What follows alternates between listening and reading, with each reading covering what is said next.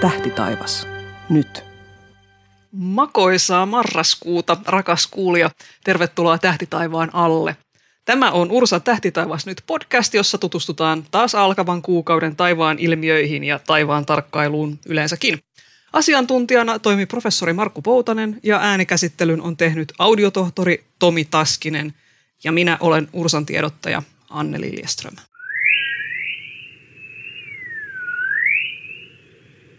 No niin, marraskuu se on taas ovella ja tosi pimeetä on, mutta eiköhän me tästä kohta löydetä vähän valoa pimeyteen. Ja pimeä on tietysti meidän kannalta hyväkin asia, jos pilvet vaan malttaa hetkeksi väistyä, eikä ole vielä kovasti lunta maassa heijastamassa valoa takaisin. Eikö näin ole, Markku Poutanen? Joo, tämä on se kaikkein pimeän aika niin kauan, kun lumi tulee. Varsinkin kun lehdet on pudonnut puista ja on vähän semmoinen märkä keli ollut siinä aikaisemmin ja sitten selkeinen, niin kyllä se niin pimeätä on kuin pimeää voi olla. Tietysti Lapissahan tämä tilanne on jo toinen, kun siellä lumet tulee aikaisin, mutta Etelä-Suomessa niin kyllä tämä marraskuu on vielä sitä, voi sanoa varmaan se, ehkä se pimein kuukausi melkeinpä.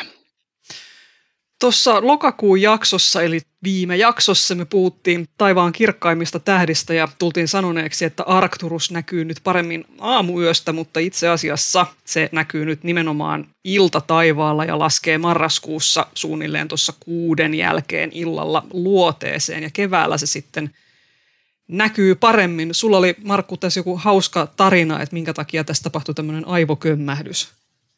Joo, siinä meni vähän – ajatukset solmuun. Mä olin muutama päivä aikaisemmin, mä itse asiassa olin kaukoputkea virittelemässä ja manasin siinä, kun Arcturus on semmoinen hyvä sopiva kohde, mitä voi sitten käyttää siinä eh, tarkistaakseen, että suuntaukset toimii ja muuta. Ja manailin siellä itsekseni, kun eihän tämä mokoma, se on niin alhaalla, että ei se enää näy. Ja, ja tämä jotenkin jäi mieleen päähän tämä, kun me puhuttiin siinä Arcturuksesta ja tuota, mä en ajatellut ollenkaan sitä, että sehän kello oli jo melkein puolta yötä silloin, kun mä tätä taistelin siellä pari iltaa aikaisemmin ja se oli jäänyt päähän, mutta ei se kellon aika niinkään, niin tuli vähän varomattomasti puhuttua tästä, mutta hyvä kun nyt korjataan ja erinomaista, että meillä on tarkkaavaisia kuulijoita, jotka tämän huomaa. Ja tästä tuli mieleen, että hirveän mielellään itse asiassa kajalaista palautetta otetaan vastaan. Sitä tulee aika vähän. että tuntuu siltä, että ihmiset on silleen yleistyytyväisiä, mutta että jos tulee mitään mieleen, niin mehän ollaan kohta nimittäin viisi vuotta tätä tehty. Tuossa totesin, että miten niin, vastahan me aloitettiin, mutta tietysti tämä pandemia vuodet tässä tuntuu, a, siinä oli jonkinlainen aika vääristymä.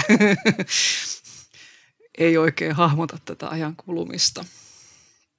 Mutta tosiaan ihan sinne, mitä kautta nyt kuunteleekaan, mulle voi laittaa suoraan anne.liljestrom tai tiedottaja at ursa.fi. Hirveän mielellään mä sitten jaan Markullekin näitä teidän palautteita, jos niitä tulee. Mutta tässä Arcturus tuli todettua ja se todellakin laskee kuuden aikoihin. Mutta mitäs muita tähtiä taivaalla näkyy nyt marraskuussa? Joo, siellähän on on tämä syksyinen tähtitaivas siinä vaiheessa, kun pimeys tulee. Ja e, tietysti sitten hyvä muistaa, että kun vähän myöhemmin iltaan mennään, niin sieltä alkaa näkyä ne talven tähdistä. Siellä Orionkin rupeaa nousemaan tuolla ennen puolta yötä jo e, nyt marraskuun puolella, niin e, kaikkea löytyy, mutta oikeastaan se, jos lähdetään ihan näistä tutuista asioista, niin Otava, ison karhun Otava seitsemän tuttua tähteä, niin se on tuolla matalalla pohjoisessa.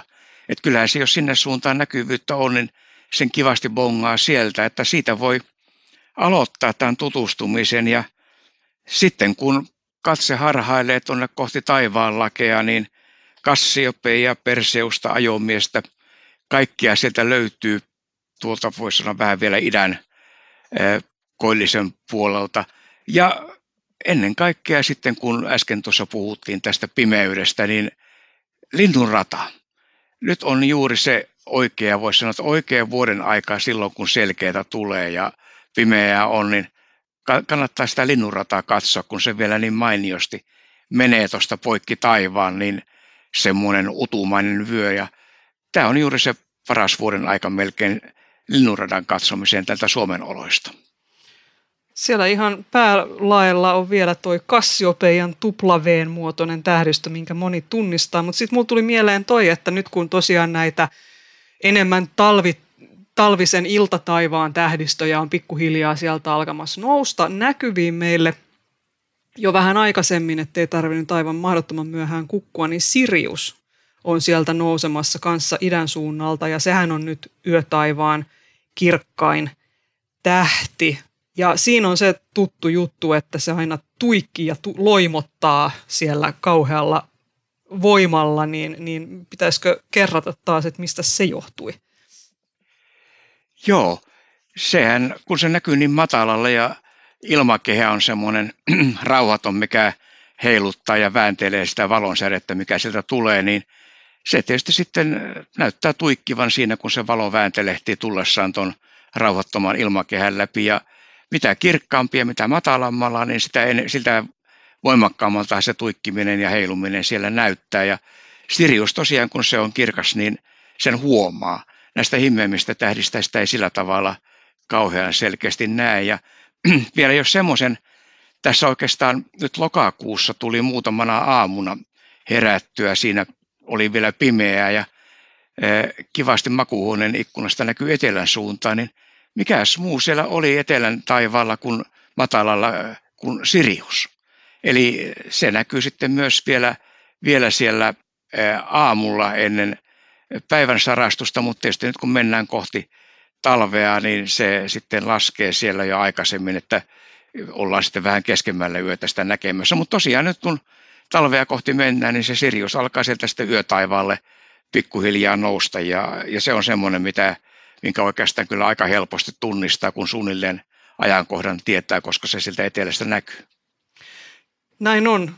Tuosta Siriuksesta näkee välillä sellaisia kuvia, missä on, on valokuvattu sitä pitkällä valotusajalla sillä lailla, että se sen se valon säde, mikä sieltä tulee, niin piirtää sellaista syheröä siihen kuvaan ja se syherö, syherön muodostama tai, tai valo, se valo, valojuova, joka muodostaa sen syherön, niin siinä näkyy ihan kaikki sateenkaaren värit, että se todella tuo jotenkin hirveän vahvasti näkyviin sen, että miten se ilmakehä tätä, tätä valon tuloa vääristää.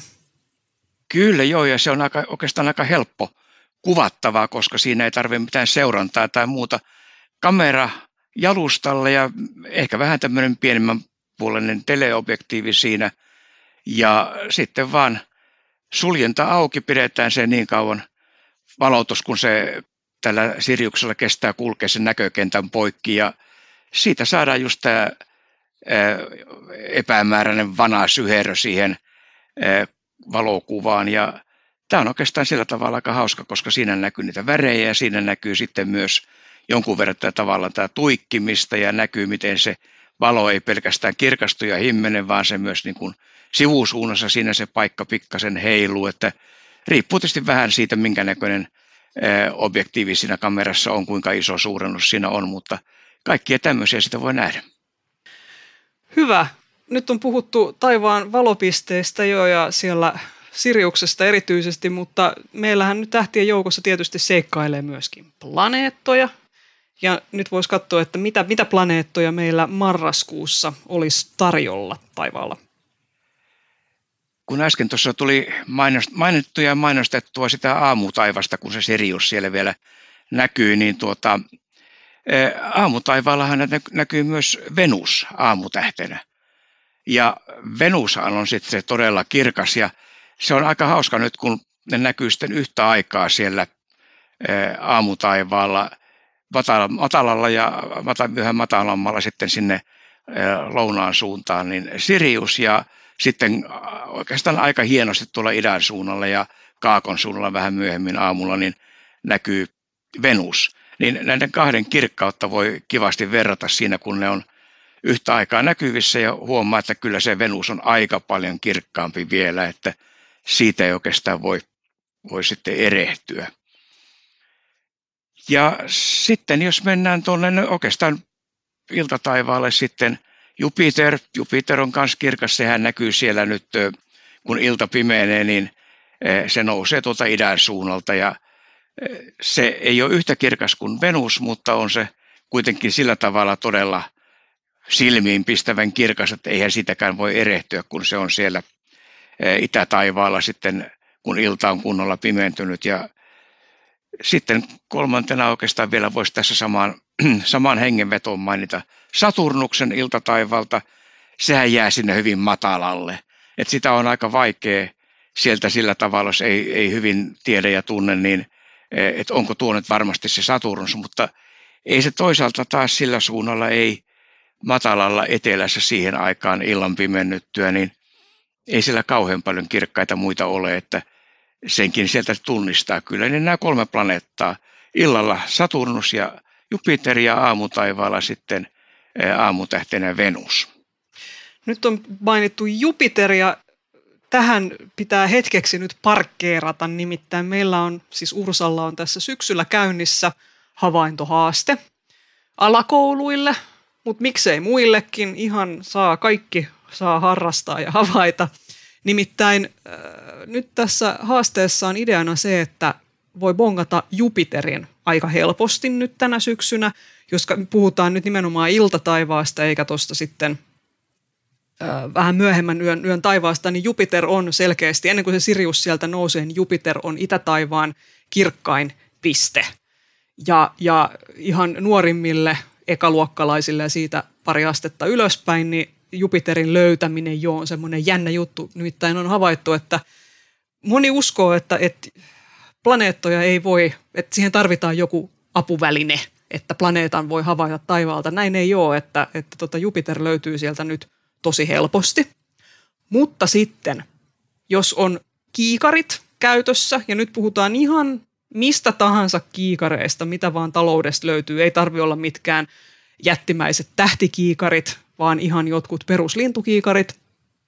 Niin niilläpä jo löytää sitten Jupiterin neljä suurinta kuuta, eli niin sanotut Galilein kuut. Ja ne ihan kannattaa tietysti tukea ne kiikarit vaikka johonkin aitaan tai puuhun tai seinään, mikä siinä nyt onkaan auton katto, että ne ei tutise niin voi rauhassa katella. Ja siellä sitten Jupiterin vierellä näkyy vähän päivästä riippuen, no maksimissaan neljä sellaista vähän himmeämpää pistettä rivissä, mutta sitten joku niistä saattaa olla Jupiterin takana tai edessä, niin ne ei välttämättä jonain päivänä näy, mutta nämä on nyt sitten nämä Galilein kuut, Io, Europa, Ganymedes, Kallisto – ja mä päästän Markun ihan kohta puhumaan tässä, mutta mä sanon vielä, että lisätietoa tästä haasteesta löytyy.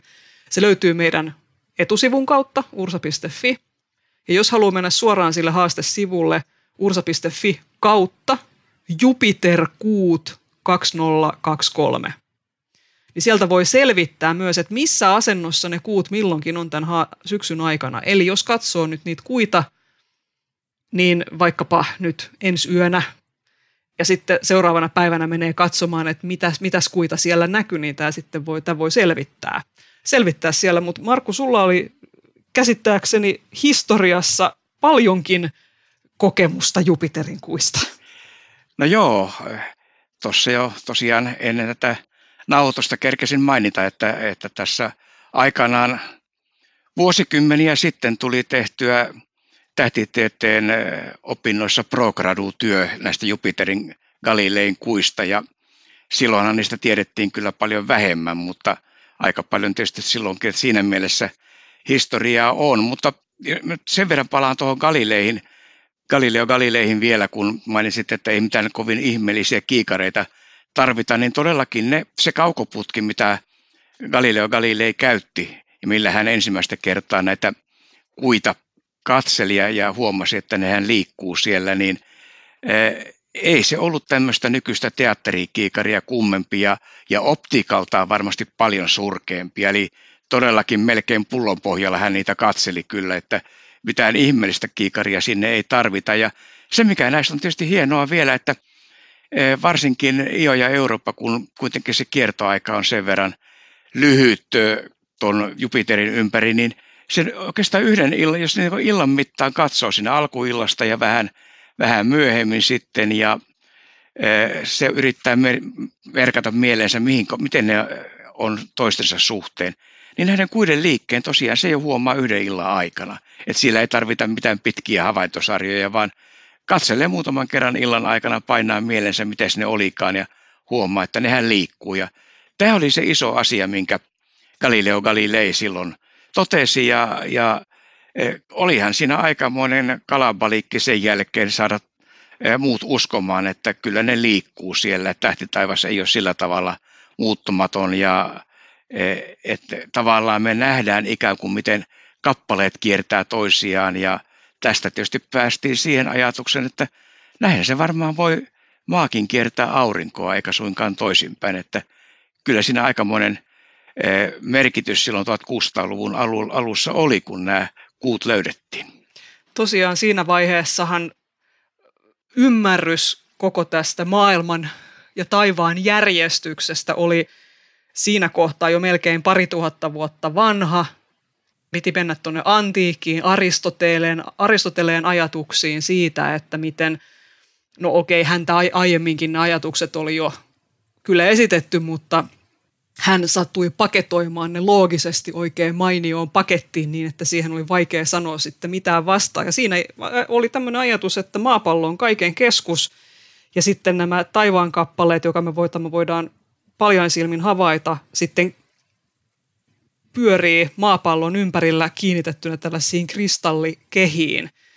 Ajateltiin, että kaikki on tosiaan täysin muuttumatonta kuun ylisessä maailmassa – ja näin ollen Jupiterin ympärillä ei olisi pitänyt liikkua mitään pikkuvalopisteitä, koska kaiken piti kiertää maata ja nyt meillä olikin siellä jotain tällaisia uusia pikkuvaloja, joita ei ollut aikaisemmin voitu havaita, jotka tosiaan kiersi ihan selvästi Jupiteria. Ja sitten siinä oli kaikki muitakin havaintoja, niin kuin Venuksen vaiheet ja ää, kuun pinnan röpöläisyys, niin kuin vuoria kuussa ja kaikkea tällaista, jolloin tämmöinen täydellinen hopea peili – niin se oli melkoista, kun nämä pystyttiin oikeasti havaitsemaan, niin kuin tekee havaintoja näistä, eikä ainoastaan esittää, esittää teorioita.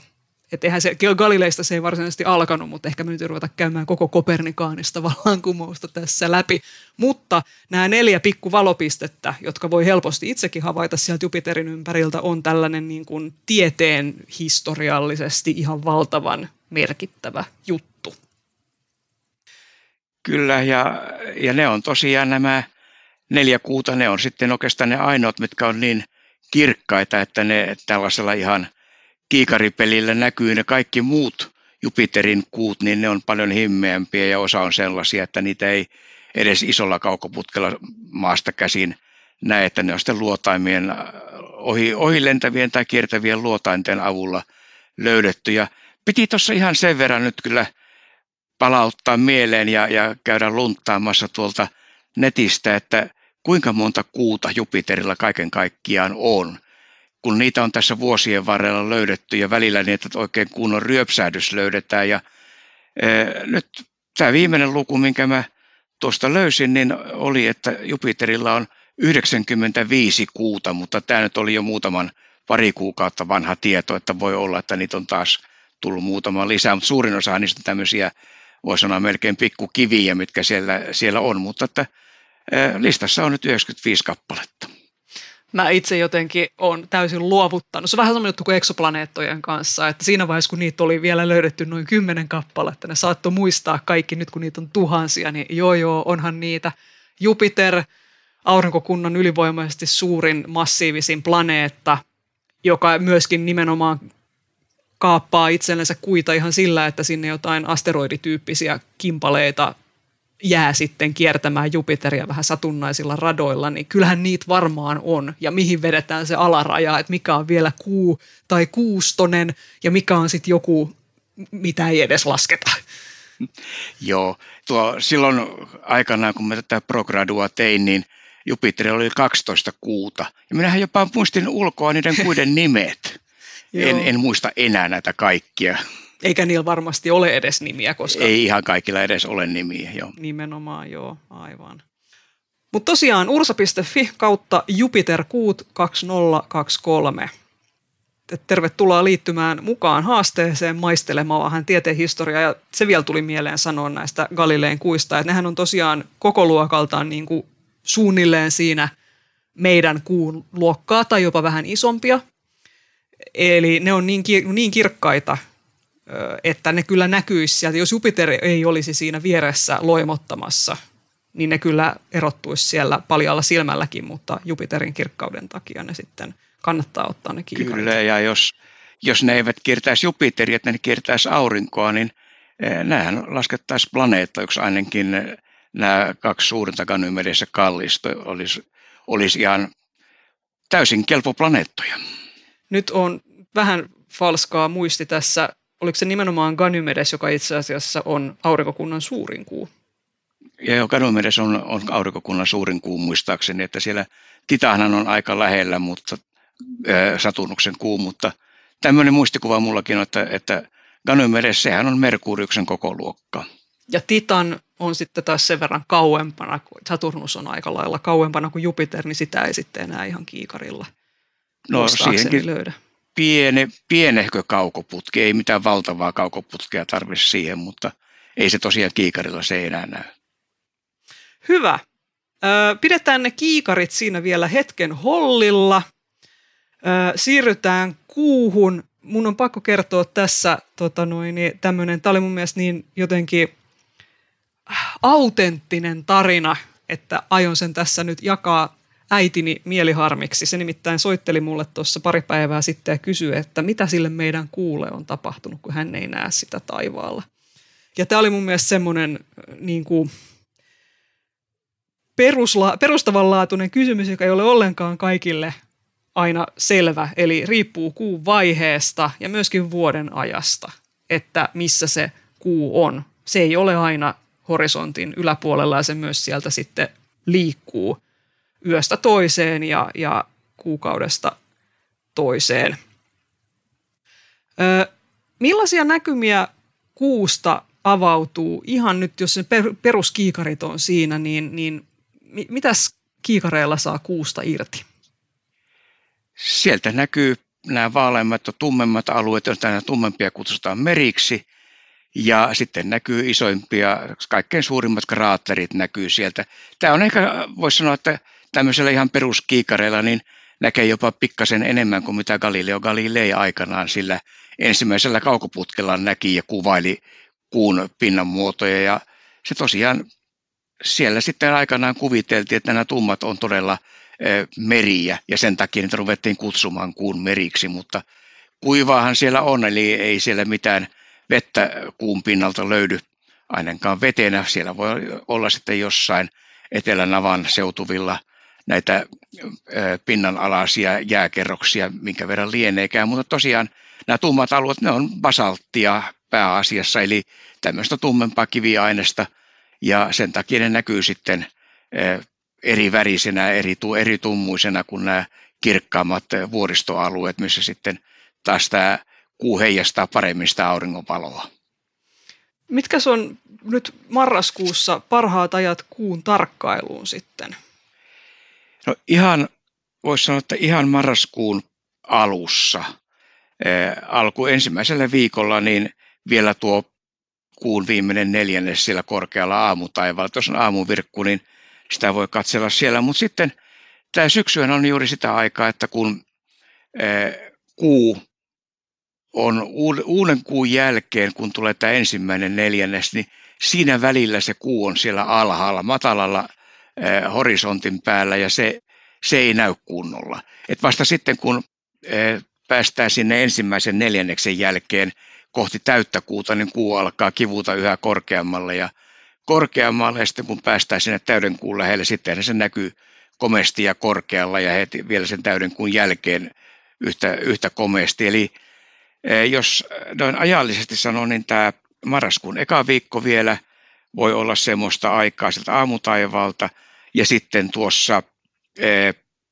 20. Eh, päivän paikkeilla, kun on eh, tämä kuun ensimmäinen neljännes, siitä se lähtee nousemaan ja sitten tämä koko oikeastaan kuun loppupuoli, täysikuuhan on siellä viikkoa myöhemmin 27. päivä, niin koko tämä marraskuun loppupuoli on sitten sitä, että se kuu näkyy hienosti. Mutta tietysti sitten, jos ajatellaan sitä pinnan muotoja ja mitä sieltä näkyy, niin se täydenkuun hetkihän on vähän sellainen, että täydenkuun ympäristö vähän sellainen eh, hankala siinä mielessä, että se kuun pinnalta katoo varjot, koska se aurinko paistaa kuusta nähtynä suoraan sieltä pään päältä ja se tarkoittaa sitä, että ei ole varjoja.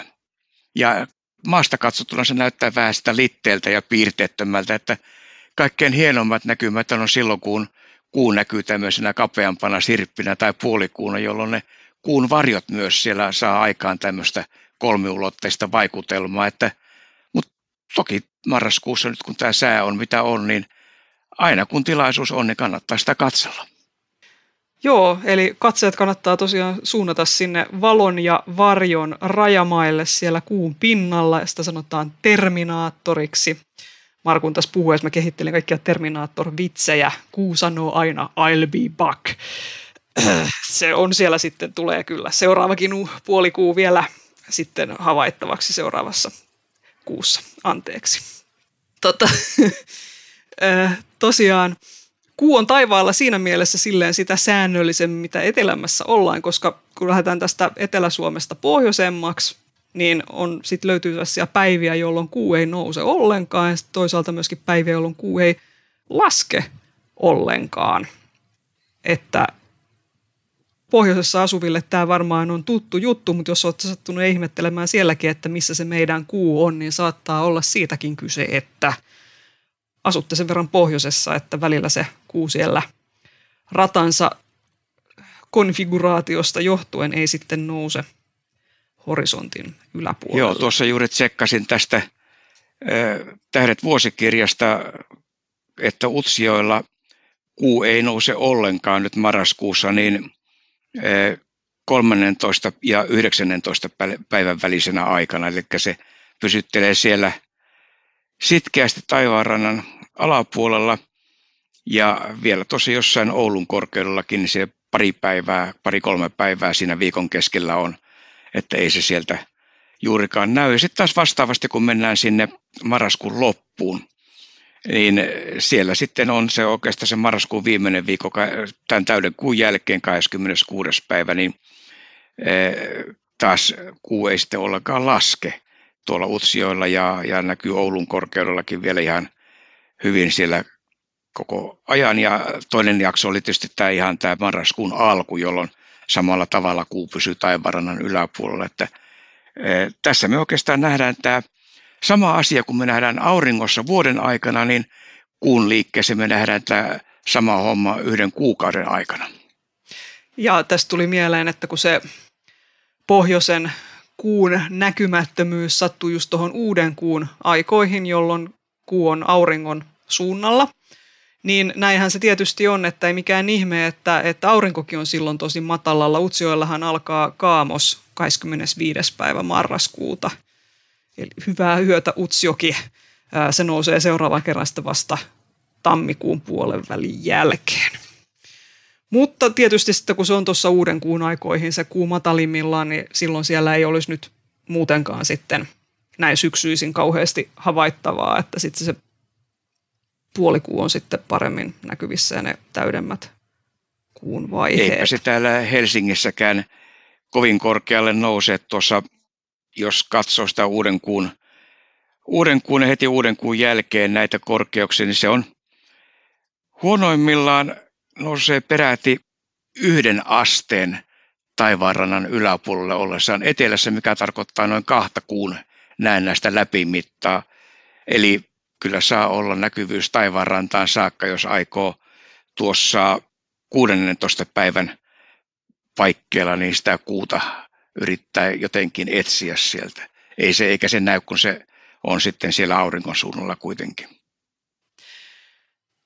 Marraskuussa meillä ei ole mitään kauhean isoja meteoriparvia luvassa ja muutenkin pilvisyys saattaa haittailla, mutta pari niukempaa on. Kannattaisikohan mainita ainakin Leonidit? Leonidit kannattaa mainita ihan siitä syystä, että sillä kuitenkin on tämä hurja maksimi noin 33 vuoden välein. Et nythän me eletään sitä hiljasta vaihetta, jolloin siellä ei ole kovin paljon niitä tähdenlentoja näkyvissä tämän edestään maksimin aikana, että se on tämmöinen aika, sanotaan, rauhallinen ja hiljainen parvi. Mutta tosiaan sitten tämä noin 33 vuoden jakso edellisen kerran tämä Leonidien hurja maksimi oli silloin 2000-luvun alussa 2001-2002, eli ei tästä tarvitse kuin 10 vuotta, reilu 10 vuotta odotellaan, niin sitten on odottavissa ihan oikea kunnon, voi sanoa tähtisade, mutta sitä odotellessa niin pidetään mielessä ja nimi muistissa. Me lietsotaan tässä Leonidien liekkiä seuraavat kymmenen vuotta ja kaikki on aivan pakahduksissaan siinä kohtaa, kun päästään vihdoin niihin seuraaviin maksimivuosiin. Milloin Leonideja näkyy nyt tässä marraskuussa? Maksimi on nyt 18. päivän marraskuuta, eli tähän osuu itse asiassa aika lähelle sitä kuun, tai hetkinen, se on tuota, pikkasen jälkeen uuden kuun. Eli kuu on, kuu on siellä nyt, kun äsken mainostettiin, miten se on kauhean matalalla siellä etelässä, niin kuusta ei tosiaan tämän maksimin aikana ole haittaa.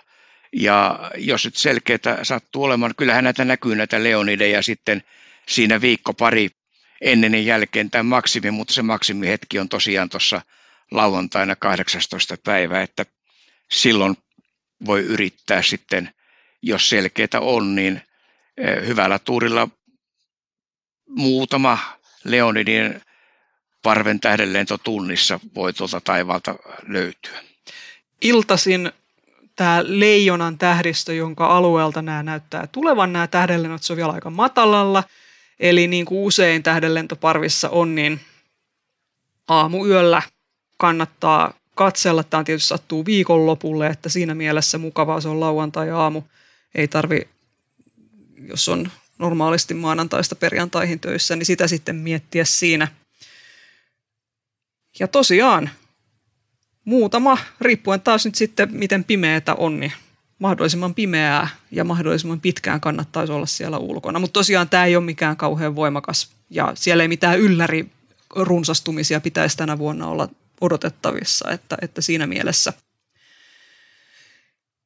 ei tarvi hötkyillä Tauridit on se toinen tämmöinen mieto tähdenlentoparvi tässä, tässä marraskuussa. Siinä tähdenlentoparvessa on kaksi haaraa. Toinen on vähän aktiivisempi siinä alkuvaiheessa marraskuuta ja toinen loppuvaiheessa marraskuuta. Että ne ehkä sitten pikkasen tukevoittaa sitä tähdenlentojen määrää, mikä näkyisi muutenkin minä tahansa selkeänä yönä, että siellä sitten muutama – tunnissa saattaa olla, taurideihin liittyy jotain kirkkaita tulipalloja, eli kirkkaita tähdenlentoja, että, että siinä mielessä mukavaa, että he ovat jälleen täällä kanssamme. Mitäs sitten ilma, ilmakehän valoilmiöitä on odotettavissa marraskuussa? Joo, no tietysti nämä tavalliset, mitä aina sanotaan, että revontulet ja haloilmiöt ja kaikki, jopa sateenkaaria vielä, jos vettä sataa, mutta oikeastaan se, mitä marraskuussa kannattaa nyt melkein mainostaa ja mainita, niin on helmiäspilvet, koska marraskuu on nyt se aika, jolloin niitä ensimmäisiä talven helmiäspilviä alkaa ehkä näkyä. Ja sitä, sen takia kannattaa sitten niin kuin, ä, iltahämärissä heti auringonlaskun jälkeen tai aamulla vähän ennen auringon nousua, niin katsoa tämmöisiä nimensä mukaisesti ne on tämmöisiä helmiäisen hohtosia pilviä siellä auringon, auringonlaskun tai auringon nousun suunnalla. Ja silloin kun ne äityy todella hienoksi, niin sehän on koko se taivaan se puolisko sitten hohkaa tämmöisenä valo, valoisana ja, ja oikeastaan voisi sanoa aika värikkäänäkin parhaimmillaan, että ei ne mitään kirkkaita värejä, mutta juuri semmoinen silmiinpistävän hempeä väritys siellä, josta oikeastaan voi erehtyä. Niin, että ei niitä helmiäispilviksi ihan niin kuin huvikseen sanota, että kyllä siinä on joku, tulee mieleen just joku tällaiseen simpukan sisäpintaa, kun katsoo, jossa on semmoinen voimakas helmiäisväritys, niin tota, samoja värejä löytyy näistä pilvistäkin. Ja helmiäispilviähän liittyy tämmöistä mystiikkaa, että niitä on kahdenlaisia. Että toiset on ilmastopahiksia ja toiset on ilmastohyviksiä. Ja ne värikkäät helmiäispilvet on just niitä, mitä saa ihan rauhassa katsella hyvillä omalla tunnoilla, koska niissä on vaan vesijäätä, että sitten tällaisia ilmansaasteita löytyy sellaisista platkummista pilvistä, jotka myös helmiäispilviksi tai miksi niitä kutsutaan, polaari, hetkinen. Ja vaikka niitä pilviä, helmiäispilviä joka vuosi näkyykin ja välillä enemmän ja välillä vähemmän ja ehkä tuolla voisi sanoa, että pohjoisemmassa Suomessa useammin kuin täällä ihan etelässä, mutta kyllä on siis ihan Helsingin alueellakin joskus joinakin vuosina nähnyt niin upeita, että jo vaikka ihmiset ei ole tiennyt, mitä ne on, ne, ne tulee kysymään, mitä nämä oikein on tämmöiset omituiset pilvet. Ne on, ne on parhaimmillaan todella silmiin pistävän näköisiä, mutta näitä kyllä valitettavan harvoin näkee tällaisia, että ne, niitä joutuu sitten vähän metsästämään siellä ja usein ne on pikkasen vaatimattomia, mutta sitten tosiaan kun ne äityy oikein kunnolla siellä loistamaan, niin kyllä se, kyllä se on upean näköinen. Ja nyt vielä revontulista pitää mainita sen verran, että vaikka niitä nyt tosiaan on tilastollisesti odotettavissa marraskuussa, koska aurinko on sellaisessa aktiivisuusvaiheessa, että niitä hyvin voi sitten näkyä etelässäkin. Ei tiedetä näkyykö ja että minä päivinä näkyy, mutta tässä samalla voisi vähän puffata Ursan syksyn esitelmiä siinä mielessä, että ensimmäinen syksyn esitelmä kuullaan tiistaina 31.10., mikä tarkoittaa sitä, että osa teistä ehtii ehkä jo kuulla tämän podcastin ennen sitä. Ja sitten koska nämä tallennetaan, niin sitten myöhemminkin meidän YouTube-kanavalta voi käydä tämän sitten kuuntelemassa. Nimittäin avaruusfysiikan professori Emilia Kilpua Helsingin yliopistosta esitelmöi auringon sykleistä.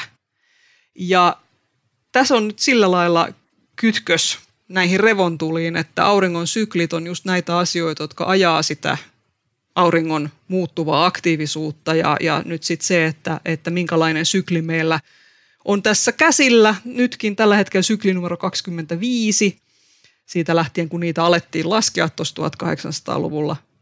Ja, ja että et minkälainen tämä sykli on käynnissä ja mitä me voidaan sitten ymmärtää muun muassa sitten revontulista ja tietysti auringon aktiivisuudesta, mitä se oikein puuhaa siellä – Eli suosittelen sitä esitelmää. Ja tietysti taas tekee mieli mainita se, että eteläsuomalaisille hyvä tapa pysyä kärryillä tästä muuttuvasta revontulitilanteesta on seurata Ilmatieteen laitoksen verkkosivujen avaruussääennustetta ja tilata sähköpostiin revontulihälytys, joka sitten löytyy sillä lailla, että menee nettiin ja sieltä etsii avaruussääkeskus ja revontulihälytys sanoilla tämän sivun ja sinne sitten, kun tilaa sen listan sieltä löytyvillä ohjeilla, niin, niin sitten tämä palvelu lähettää sähköpostia aina, kun Etelä-Suomessa on hyvät mahdollisuudet nähdä revontulia just sillä hetkellä.